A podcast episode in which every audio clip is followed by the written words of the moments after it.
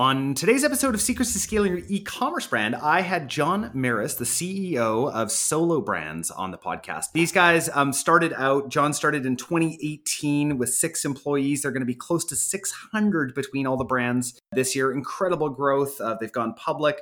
We really got to some really key, and you guys know if you've been listening to this for a while, I'm obsessed with principles, right? And we got to some really key principle advice you guys are not going to want to miss. This will be one that you'll probably want to listen to a couple times. If you are a mid-7-figure brand and above, listen up. Are you struggling with ads this year? How about growth in general? What about profitability? Supply chain issues got you down? You are not alone. As a brand owner myself, I totally get this. iOS 14 has ravaged many smaller brands. The good news, our clients at Upgrowth and the brands that we own have not been touched. Don't get me wrong, we had to fight to figure out how to advertise effectively in a post-surveillance ad world, but we learned some incredible lessons along the way, and we want to share some of those lessons with you. So go to www.upgrowthcommerce.com/grow to apply for a free growth plan today so we can show you what is working in a post-iOS 14.5 world. Again, that is www.upgrowthcommerce.com/grow. Now, on to today's episode. Someone on my team thought I either had superpowers or woke up at 5 a.m. to crunch client numbers. Turns out, I just used Triple Whale. Yeah, that's what one of their customers said, and he may be onto something. No one has to know the secret weapon to your success is Triple Whale's powerful analytics platform, built to accurately pinpoint your ad spend across networks, making you look like the smartest person in the room. Their robust app helps you clarify your campaign's performance so you can run smarter, faster, more effective ad spends in real time and reap the rewards. Are you a genius? Only one way to find out.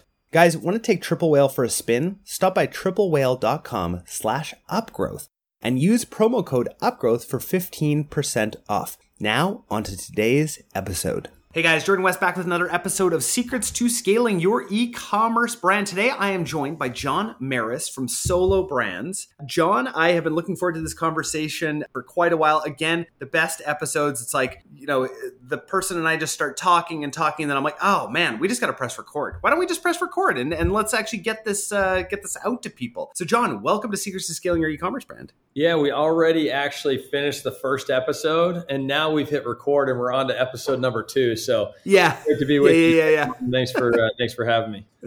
Absolutely. So for people who don't know anything about you or the Solo Group, Solo Brands, tell us a little bit about who you are and what you do. Yep. So I'm the CEO of Solo Brands, formerly the CEO of Solo Stove, which is the foundational brand inside of our platform. A lot of people are familiar with, obviously, a fast growing and scaling e-commerce brand. We'll talk a little bit about that, I'm sure, as we get going.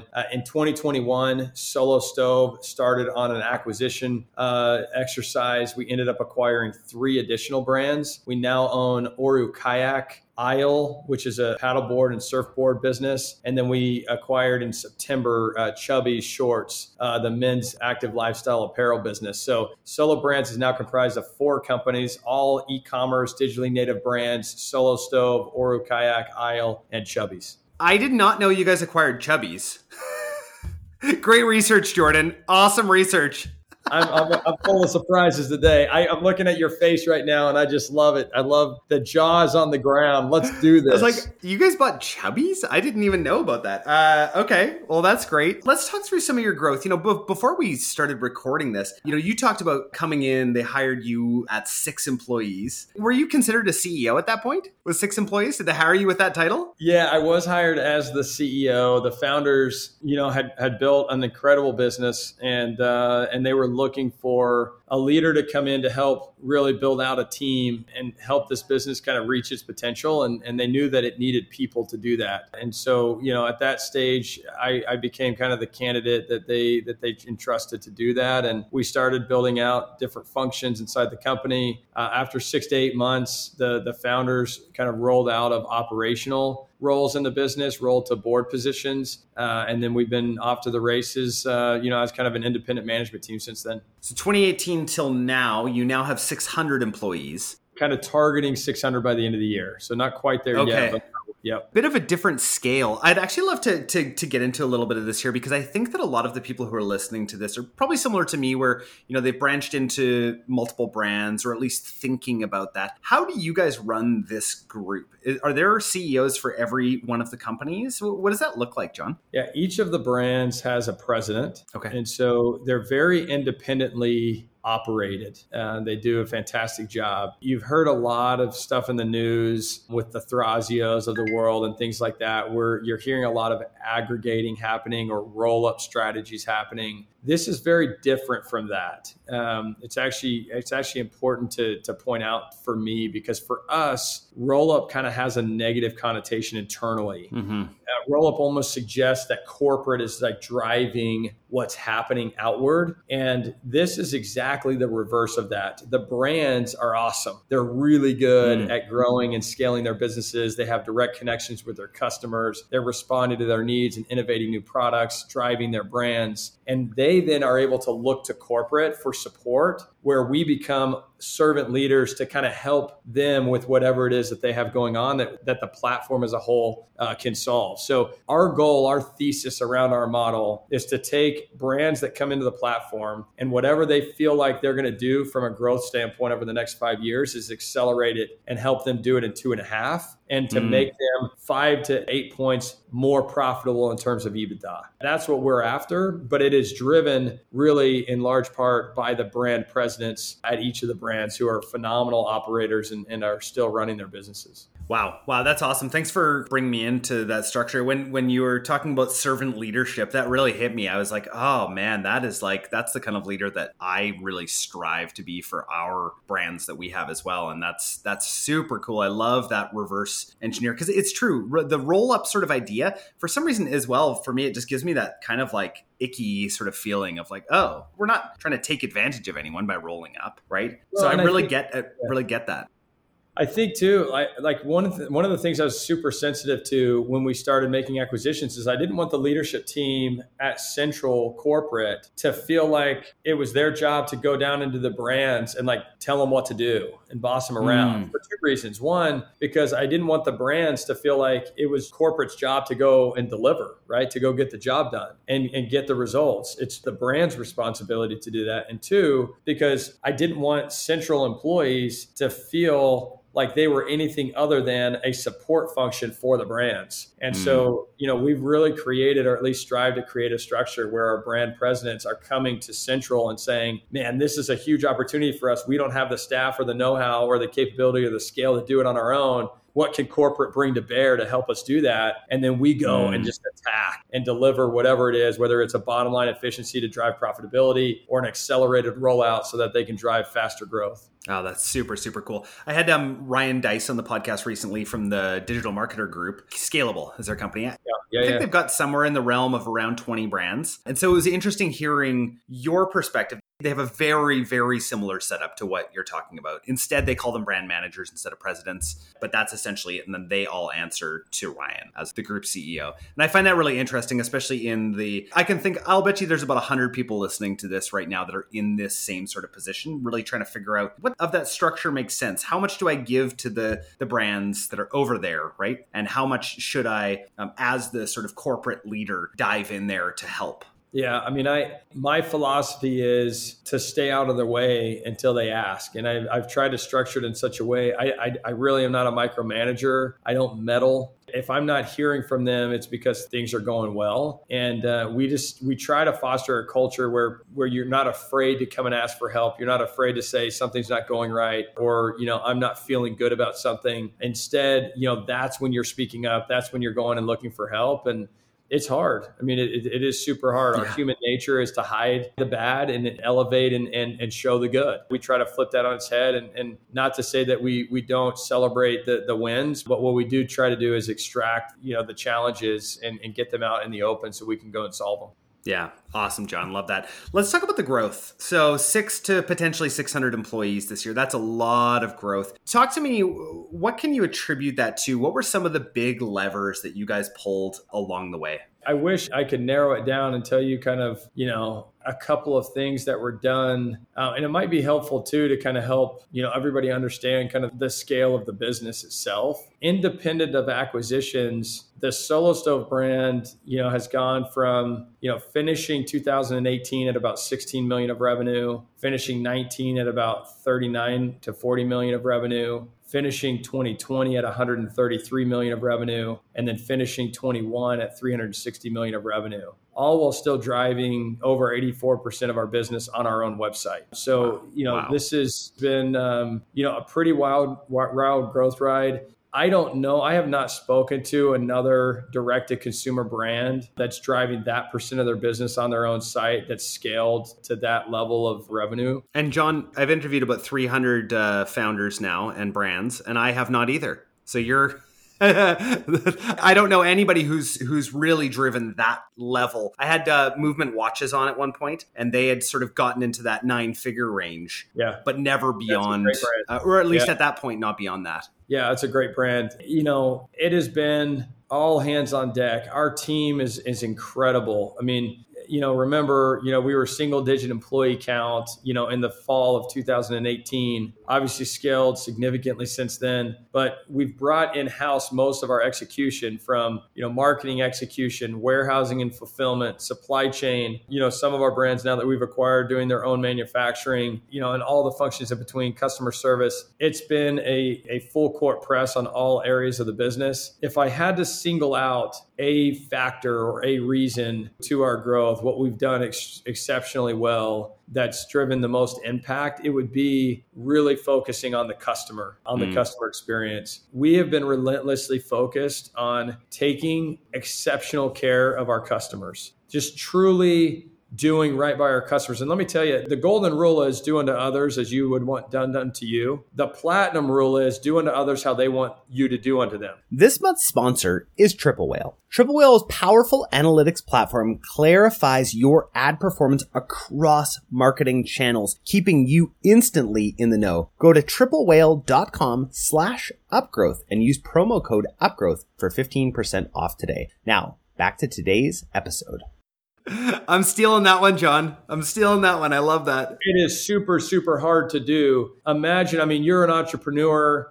I don't know if you've ever been in this situation. We run into scenarios all the time now at our size where a customer is just flat out, it's just clear that they're taking advantage of the business, right? Yeah. They're calling to us, they're lying about something that happened to their product. You can sense it. And you kind of ask the customer, like, what do you want us to do? And it's like, well, I want you guys to pay for it, or I want you guys to send me a new one, or I want you guys to whatever. And what we've gotten really good at is asking the customer, is that really what you think is the right thing to do? If you were in my shoes, is that what you would do if you own this business? Would you send yourself a new one? And if they can with integrity respond to that question with an affirmative, absolutely, that's what I would do, we send them the new product for free. Yeah. And we don't even hesitate. We used to hesitate, but we don't anymore. We just do it. Yeah. And those customers become customers for life. Some of the hardest conversations, kind of the most blatant moments have become some of the most loyal customers who still send me messages and say, I sold 15 Solo Stoves last month. I had all my friends over, because those are also the most outspoken customers in the positive sense for your brand. So I would say, if I could attribute anything to our growth, it is the way we've taken care of our customers, and it will impact your bottom line if you do it right. And you have to believe that the short-term losses generate long-term returns. And that's how it's been for us. And it's created a 50% referral rate. 50% of our new business comes from referrals. Incredible. That's incredible. At one of our brands up here in Canada, we have this phrase for our customer service team that the customer isn't always right, but we will always say yes. And that has made a massive difference, right? Because then you're not like, well, they're not right. They're not writing this. We've had people, send in, this is an apparel business, right? And they'll send in pictures of a shirt with a massive ketchup stain and say it came like this. Like, well, obviously we didn't send out a shirt with a massive ketchup stain. We do internal fulfillment. We know we didn't do that, right? But it's like, absolutely, we'll send you whatever you need. We send it back to them. With the price point that we're at, we can afford to do that without having to ask them that extra question. But I love that extra question of, what would you do if you were in our shoes? Would you send yourself this? And it, you know, generally it's much easier than that. But if it gets, you know, if it continues to escalate, you know, it'll get to that final stage. And, you know, ultimately we want to treat customers the way they expect to be treated, and believe that that platinum rule is one to live by as a business owner. And as you're willing to make, again, those short-term, what we view as short-term investments, those investments pay off dividends in the long term. Absolutely. Question for you. You guys went public. Can you walk me through the decision-making process of why you guys decided to do that? What that kind of means for you and your brands? Just walk me through that a little bit. You know, I'm sure that there's people on here thinking, oh, is that the right next move? I've had lots of conversations with people recently about this, so. Yeah, you know, being a direct-to-consumer business is awesome. You know that, you know, the listeners know it too. The coolest thing about it is the one relationship with the customer. It's so great. Like, you know, their name and where they live and their phone number and their email, and you can communicate with them and survey them and ask them questions. One of the things that for us, as we continued to scale, that just felt like a bit of a disconnect is we wanted our customers to be able to be shareholders. We wanted them to be able to participate in the upside. Our customers, again, are out there evangelizing and selling our product for us. And so why not allow them to be beneficiaries of, you know, what we're all building together and growing? And so we started talking about potential IPO at the beginning of last year. And by October 28th was the exact day we were at the New York Stock Exchange ringing the bell. Wow.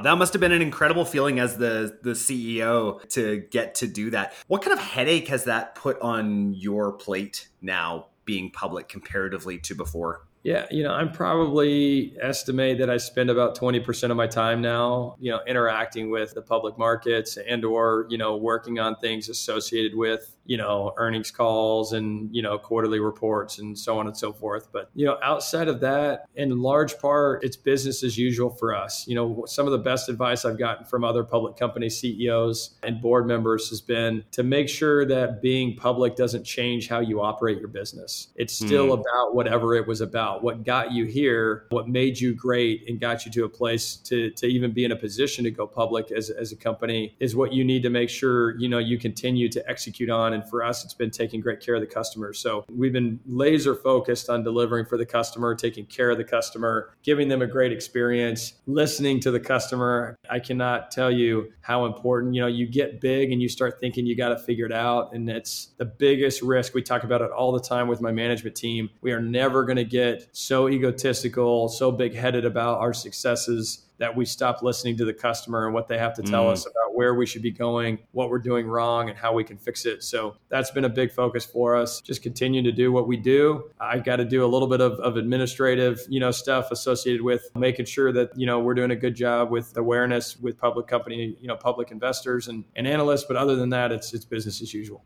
Awesome. John, I got to ask you the question I ask everyone who comes on the podcast. What is your secret to scaling? Speed was so easy for me. You know, speed's a dangerous thing in relationships because you've got to slow down. It took me a long time to figure that out. I used to just be speed at all costs. In relationships, going fast actually can end up damaging. But in everything else, I'm a big believer in speed. Speed to failure, you learn faster. You know, speed to product development, you launch faster. And the list goes on. The faster you move, the more you accomplish. You also will fail more quickly. I even don't like using the word fail anymore. I actually had a good friend of mine coach me through this. When you move fast, it's not that you fail faster. It's actually that you succeed faster at learning what didn't work. And that is a success in and of itself. And then you move on and you figure out what actually does work. So you get faster to figuring out what's not working, and then you can go move on. The thing about speed that I love the most is it's free.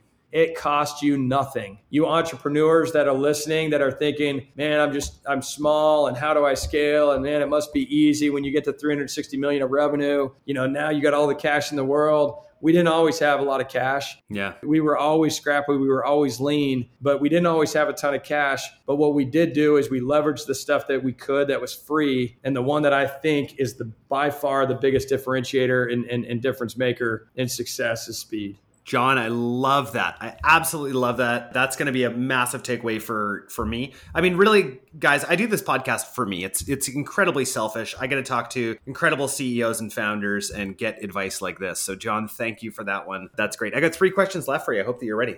All right, I'm ready. Fire away. Okay. Favorite tool or app that you're using right now? I've just recently kind of become a slacker. My team has like really got me into Slack, which is kind of a dumb one to use because everybody else has been on Slack for like 5 years. But I'm really getting into Slack. We really like our platform. I'm gonna give a shout out to BigCommerce.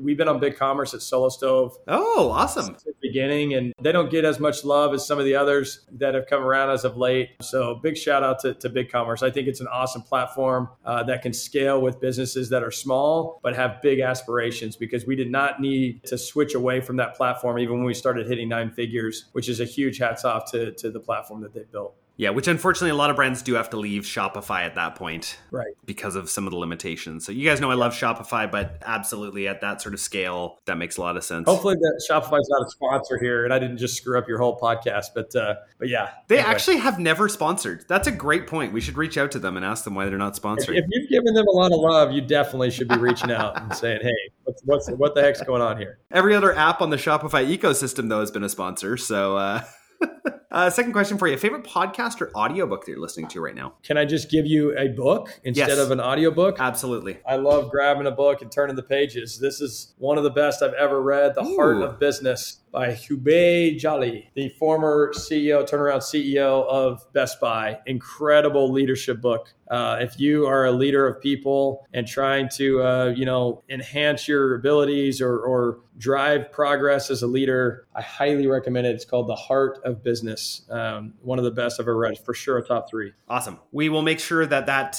goes into the show notes. And if you guys can see this right now, I'm also making sure that I put that into my Audible. Last question for you, John, a bit of a more difficult one. If you could sit down with anybody, you get an hour with them. They have to be alive, and it can't be Elon Musk. Who would it be? It would be Hubei. I actually reached out to him on a whim after I read this book because I was so moved by it. And he was nice enough. He actually responded to my email. I was shocked and invited me to come up to the Northeast to meet with him. So I'm going to make that dream a reality here pretty soon, but super excited to meet him. That is so cool. Wow, that is amazing. John, thanks so much for your time today. I know we didn't have a ton of time to get this podcast down, and I am so glad that we ended up doing it. We rescheduled a few times, but we made this work. So thanks so much for your time. Where can people connect with you and learn more about Solo Brands? Yeah, so on LinkedIn, it's just John, John Merris, Merris. And, if anybody ever wants to reach out directly on email, specifically on LinkedIn, I'll occasionally post some stuff, thought leadership stuff and things like that. On email, if you're wanting to engage in some dialogue, it's just john@solobrands.com. Awesome. Thanks so much, John. All right. You're welcome. Hey guys, we hope you really enjoyed today's episode. Can we ask you a favor? Hit subscribe so that you never miss an episode and share this with your e-commerce store owner friends. We also love reviews. So if you could leave us one on Apple Podcasts, that would mean so much to us. Just a reminder from the beginning of the episode, our team at Mindful Marketing is rapidly growing and we have room for one new brand a month that's looking to grow. Now, before you apply, please note that we're only looking for businesses that are ready to scale and have the capacity and the inventory for a large influx of orders. This opportunity is only available to brands that have had at least 1 year of sales history and are ready for explosive growth. If this sounds like you, go to mindfulmarketing.co/apply and start the process today. I hope you guys have a great week.